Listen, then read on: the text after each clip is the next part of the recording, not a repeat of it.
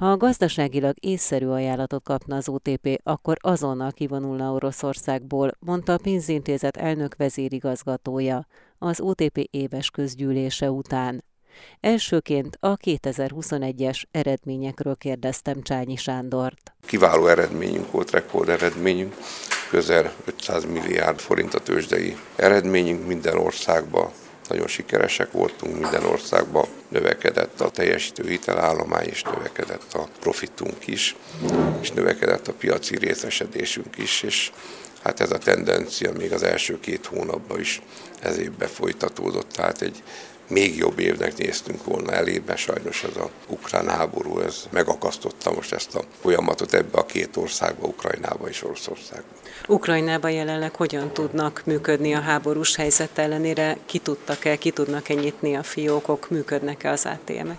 Hát az ukrán kollégák egészen elképesztő lojalitásról tettek tanúbizonyságot a bank irányába, az ügyfelek irányába, az ország irányába hiszen 60-65 fiókunk a 80 valányból folyamatosan nyitva van, a többiek attól függően, hogy épp milyen a háborús helyzet, ATM meg 100%-ban működnek, internet, mobilbankunk működik, a teljes operációt, adatbázisokat sikerült egy bank engedélyével ukrán jegybank engedélyével egy felhőbe telepíteni, tehát így már még biztonságosabb a működés, és a call center is folyamatosan működik. Sokan Persze a fiókon túl home office is vannak, vagy adott esetben külföldről dolgoznak, de azt mondhatom, hogy a bank működése zavartalan. Oroszországban milyen működéssel tevékenykedik most az OTP, mennyire tudnak eleget tenni a szankciós felhívásoknak, illetve hogyan tesznek ennek eleget? OTP alapelve, hogy minden szankciós előírást betart. Az OTP Oroszország bank ugye maga nincs szankció alatt, kivonultunk az állami vállalatokkal kapcsolatos finanszírozásba, csökkentjük a vállalati hiteleket, elsősorban a fogyasztási hitelekre összpontosítunk, úgyhogy minden szabályt betartva egyenlőre ilyen fékezett habzással működünk. Felmerült-e, felmerül-e az, hogy kivonuljanak Oroszországból? Hát egyrészt állandó nyomás alatt vagyunk e tekintetben, ukrán részről, másrészt az üzleti környezet azért következő években nem feltétlenül lesz jó Oroszországba, tehát ha kapnánk egy gazdaságilag észszerű ajánlatot, akkor megfontolnánk. Csányi Sándort, az OTP elnök vezérigazgatóját hallották. Megtartotta éves közgyűlését a Richter Gedeon nyerté. A gyógyszergyár részvényesei elfogadták a társaság 2021-es gazdálkodásáról szóló jelentést és az éves beszámolót, valamint jóvá hagyták az igazgatóság javaslatát a részvényenkénti 225 forintos osztalék kifizetésére. A Richter 2021-es eredményeiről és az orosz-ukrán háború okozta nehézségekről is kérdeztem Orbán Gábort, a Richter vezérigazgatóját. Két számegyű növekedést tudott a Richter 2021-ben felmutatni, annak ellenére, hogy az év meghatározó részét a COVID elleni küzdelemmel töltöttük mi is. Ezen kívül az üzemeredményünk növekedett olyan ütemben, ami ezt az árbevétel emelkedést is meg tudta haladni. Köszönhető volt mindez a specializált termékportfólióban tapasztalt kedvező tendenciáknak, az eredményes piaci munkának, és minden földrajzi régióban tudtunk előrébb lépni. A konszolidált adózott eredmény mekkora volt? Több mint 140 milliárd forint volt, ami egy rekord adózott eredmény. Nagyon büszkék vagyunk a kollégáink kitartására és szaktudására, ami ezt lehetővé tette. Az egyes termékek miként teljesítettek? Itt a közgyűlésen is elhangzott, hogy a kariprazin 21%-kal járult hozzá a Richter teljesítményéhez. A kariprazin továbbra is a leggyorsabban növekvő antipszichotikum az Egyesült Államok piacán, ami hat évvel a bevezetés után tényleg nagyon nagy dolog, világra szóló siker. Tavaly is tudott hozzátenni a növekedésünkhöz, és azt reméljük, hogy ez az idén is így lesz. Látják-e azt már, hogy az orosz-ukrán konfliktus miként hathat a Richter 2022-es eredményére, egyáltalán a tevékenységüket mennyiben, mennyire akadályozza ez a háború? Háború? Semmiképpen nem kedvez semmilyen értelemben az a környezet, ami az első negyedév közepére kialakult a szomszédunkban. A Richternek hagyományosan sok évtizede kiemelt piaca a poszt tagállamok területe. Komoly aggályok voltak és vannak azzal kapcsolatban, hogy a fizetési forgalom, illetve a vásárlóerő hogy alakul ezekben a régiókban. A szállítmányozás, fuvarozás is egyre nehezebb, azt tapasztaljuk. Nekünk a legfontosabb, hogy teljesítsük azt a küldetésünket. Mi a betegekért vagyunk, mi az alapellátásban kiemelt szereplők vagyunk ebben a régióban, és teljesíteni fogjuk azt, amivel a betegeknek tartozunk, legyenek azok oroszok, ukránok, vagy bármely országban élnek. Működni tudnak még? Tudunk működni, a gyártás zavartalan, de a globális ellátási láncokban tapasztalható zavarok érintenek már bennünket is. A fuvarozás bizonyul a legnagyobb kihívásnak. Orbán Gábort, a Richter vezérigazgatóját hallották. Átlagosan 13%-kal drágultak márciusban az egy évvel korábbihoz képest az élelmiszerek, de vannak olyan élelmiszerek, amelyek jóval az átlagos felett drágultak, ilyen például a paradicsom és a rétes liszt is, amelynek ára több mint 40%-kal emelkedett egy év alatt, de a kenyér és a csirkecomb is harmadával kerül most többe, mondta a portfólió elemzője. Beke Károlyt kérdeztem. Valóban arról beszéltünk, hogy márciusban az élelmiszerek ára emelkedett a legnagyobb mértékben a különböző termékcsoportok közül, 13%-kal az egy évvel korábbi szinthez képest, és még havi alapon, tehát februárhoz képest is 2%-kal. Ez nem meglepetés, hiszen ugye az orosz-ukrán háború miatt a nemzetközi élelmiszerárak, gabonárak is jelentősen emelkedtek, még globálisan történelmi csúcson vannak most az élelmiszerek árai. A magyar kormány ezzel próbálta felvenni a harcot a, azzal, hogy hét alapvető élelmiszerre árstopot léptetett életbe, de ez csak tompítani tudja az áremelkedést, ahogy az a statisztikából is látszik. Ha megnézzük részletesen, hogy melyik termékek ára emelkedett a legnagyobb mértékben, akkor ebben egyrészt látunk zöldségeket, gyümölcsöket, amik ugye nem tartoznak az árstop alá, ilyen például a paradicsom, amelynek az ára egy év alatt több mint 40%-kal emelkedett, de másik oldalon ott vannak azok a termékek, amelyek nem tartoznak az árstop alá, viszont adott esetben akár helyettesítő termékei lehetnek. Tehát arra gondolok, hogy például a, a csirkemell árát szabályozták, ez nem is változott már hónapok óta, viszont például a csirkecomb vagy a csirke szárnyára nagyon jelentősen emelkedett, a csirkecombára is több mint 30%-kal, de ugyanez igaz a tejtermékekre is, ahol ugye az UHT tej az árstop alatt van, de például a margarin, a sajt vagy a tejfölára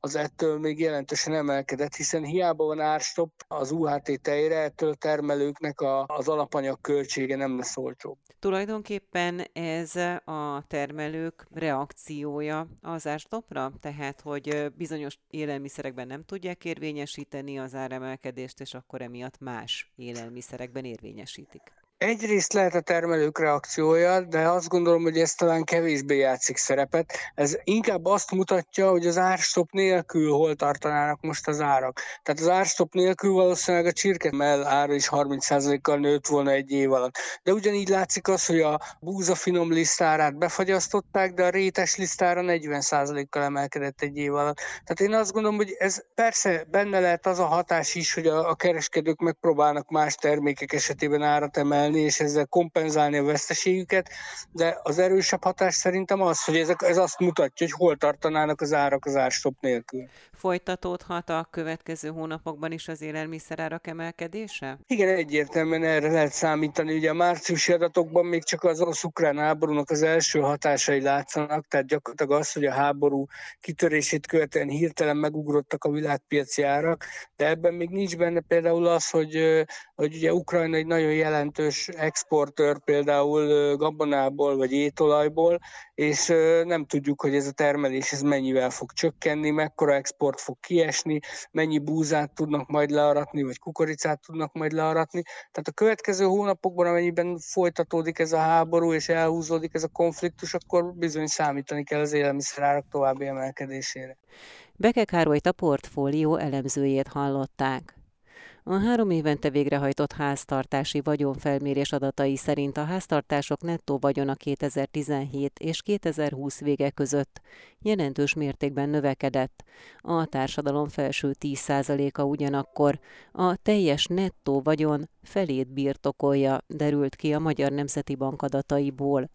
A részletekről Gerendás Jánost, az MNB statisztikai igazgatóságának igazgatóját kérdeztem. Az látható, hogy a háztartások nettó vagyona ebben az időszakban jelentősen növekedett, annak ellenére, hogy a felmérés időpontja az a Covid időszakára esett, hogy az első év végére, 2020 végén történt a, a terepmunka. Alapvetően azt látjuk, hogy a a háztartások vagyona minden szegmensben növekedett, összességében a három év alatt 42 kal és mivel ebben az időszakban az infláció, infláció az összességében kb. 10% volt, azért kijelenthető, hogy jelentős növekedés volt a, a háztartások vagyonában. Ugye nagyon fontos kiemelni, hogy ez a növekedés az érintette a reálgazdasági vagyont, magyarul nagy részt az ingatlant, és érintette a, a pénzügyi vagyont is. Nyilvánvalóan ennek az eloszlása ez háztartásonként változik. Mégis mit mutat ennek a vagyonak az elosztása, megosztása, tehát miként osztik meg az ingatlan vagyon, illetve a különböző pénzügyi eszközökben fektetett vagyon. Alapvetően mi a kiadott számainkban is decilisekben dolgozunk, azaz a háztartásokat 10 azonos részre osztottuk számossága tekintetében. Ahogy a szegényebb háztartásoktól megyünk a gazdagabb, tehetősebb háztartások felé, úgy figyelhető meg az, hogy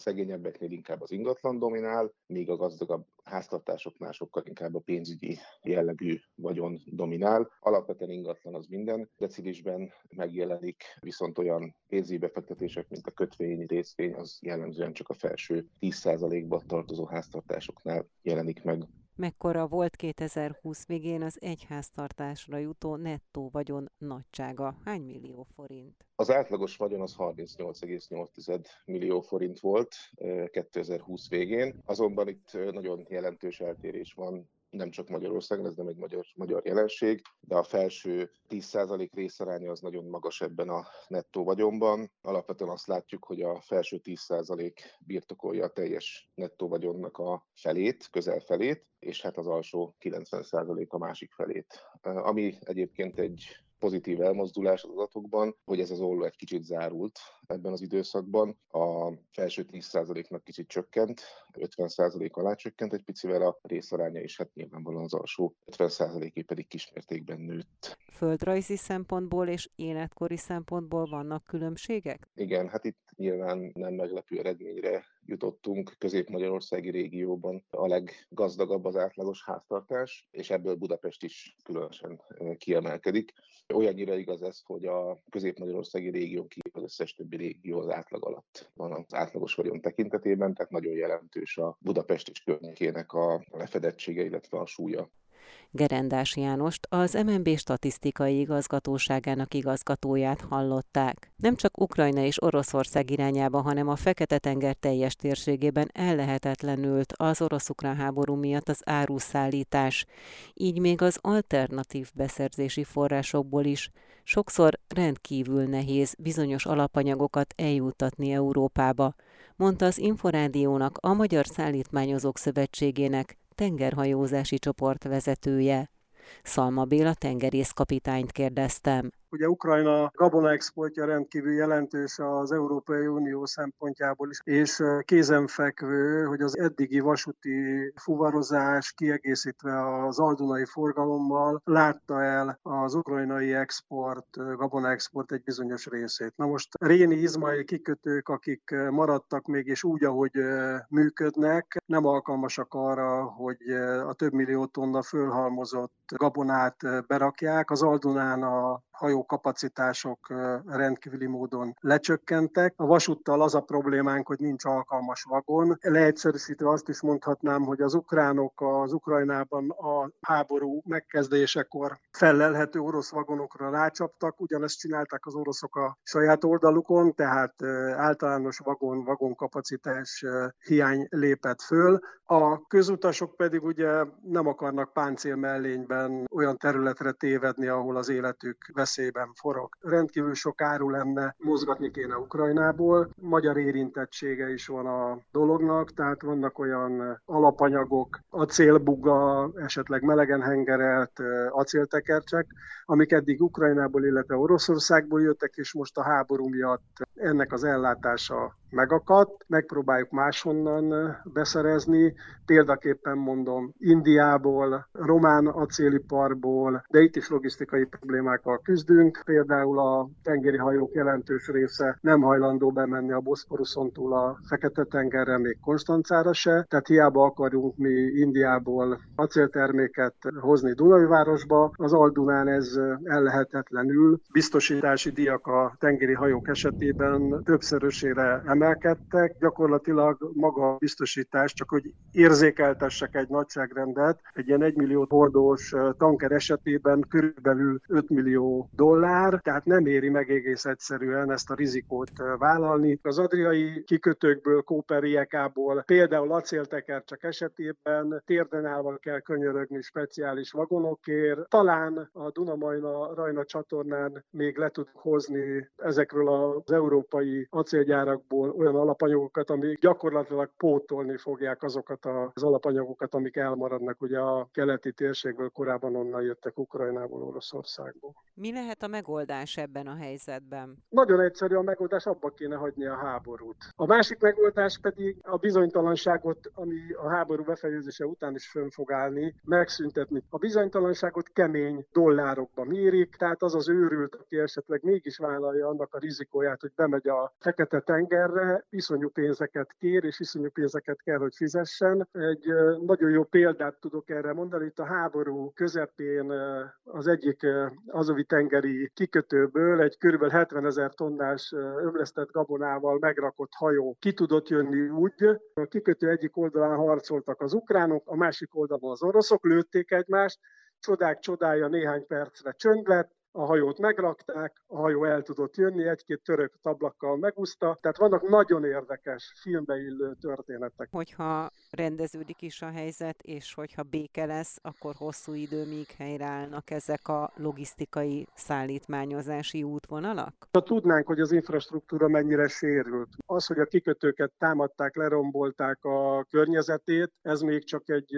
általános információ, ahhoz pontosan kell tudnunk az, hogy a kikötői üzemeltetéshez szükséges felszerelés az mennyire sérült, de amennyire idáig látom azért, hogyha valami csoda folytán ma délutánra véget élne a háború, azért tudnának dolgozni ezek a kikötők, és a, ha megszűnnének ezek az extra veszélyes helyzetek, akkor lenne mit forgalmazni ezekből a kikötőkből, a tengeren is és a folyamon is.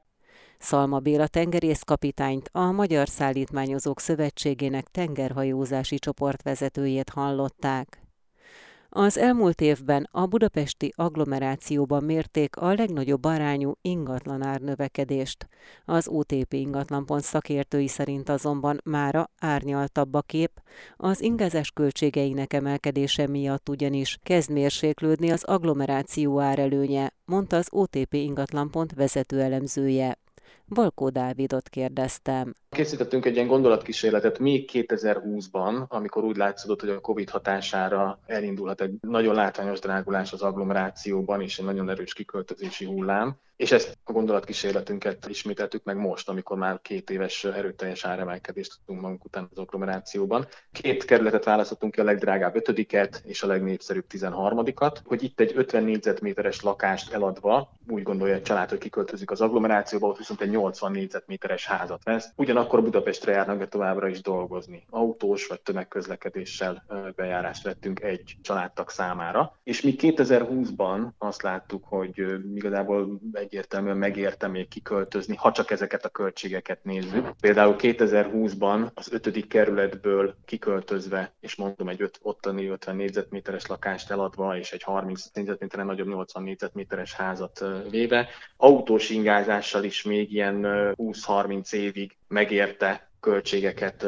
tekintve ez a kiköltözés, tehát olcsóbban tudtam jóval inkább az agglomerációban házat venni, és még az autós ingázás költsége is rárakódik, még 20-30 évig úgy érezhettem, hogy megérte ez a csere. Addig most az ötödik kerületben ez nagyjából a felére csökkent, és ilyen, ilyen 10-13-15 év, amíg jól járok. Sőt, Dunakeszin egy 80 négyzetméteres ingatlan most már eléri egy ötödik kerületi 50 négyzetméteres árát, úgyhogy ott egy Dunakeszire kiköltözés ebből a szempontból, és aztán autóval ingázás egyáltalán nem éri meg. Megfordíthat -e ez olyan folyamatokat, amit korábban már meg lehetett figyelni, hogy volt egy agglomerációba történő kiköltözési hullám Budapestről, és utána éppen az ingázás költségei vagy annak ideje miatt ez megfordult, tehát elindult egy visszaköltözés Budapestre. Igen, ez egyszer már megtörtént, nagyjából a 2000-es évek legelején, akkor az párhuzamba volt állítható azzal is, hogy Budapesten akkor épültek az első nagyobb, tényleg sok száz lakásos, szerte városban sok száz lakásos lakóprojektek és vonzó lakás lehetőségeket teremtettek az agglomerációval szemben is. Most még évekig lehet tényleg, hogy az agglomeráció az vonzóbb lesz. A Covid-ban mentálisan mindenképpen, tehát velünk marad valószínűleg még évekig ez a hozzáállás, hogy legyen kertem, madárcsicsergés, távolságtartás, tehát valószínűleg ez évekig belénk kívódott a, a preferencia sorrendben. Ugyanakkor, ahogy egyre drágul az agglomeráció, és nem látszik az, hogy idén, idén csökkent volna, vagy mérséklődött volna a, különbség az agglomerációs, nagyon látványos és a budapesti mérsékelte bár szintváltozás között. Ez bizony hozhat egy idő után, aki, aki tényleg keményen csak a, a költségeket mérlegeli, hozhat egy ilyen, ilyen változást, hogy most már nem éri meg. Valkó Dávidot, az OTP ingatlan pont vezető elemzőjét hallották.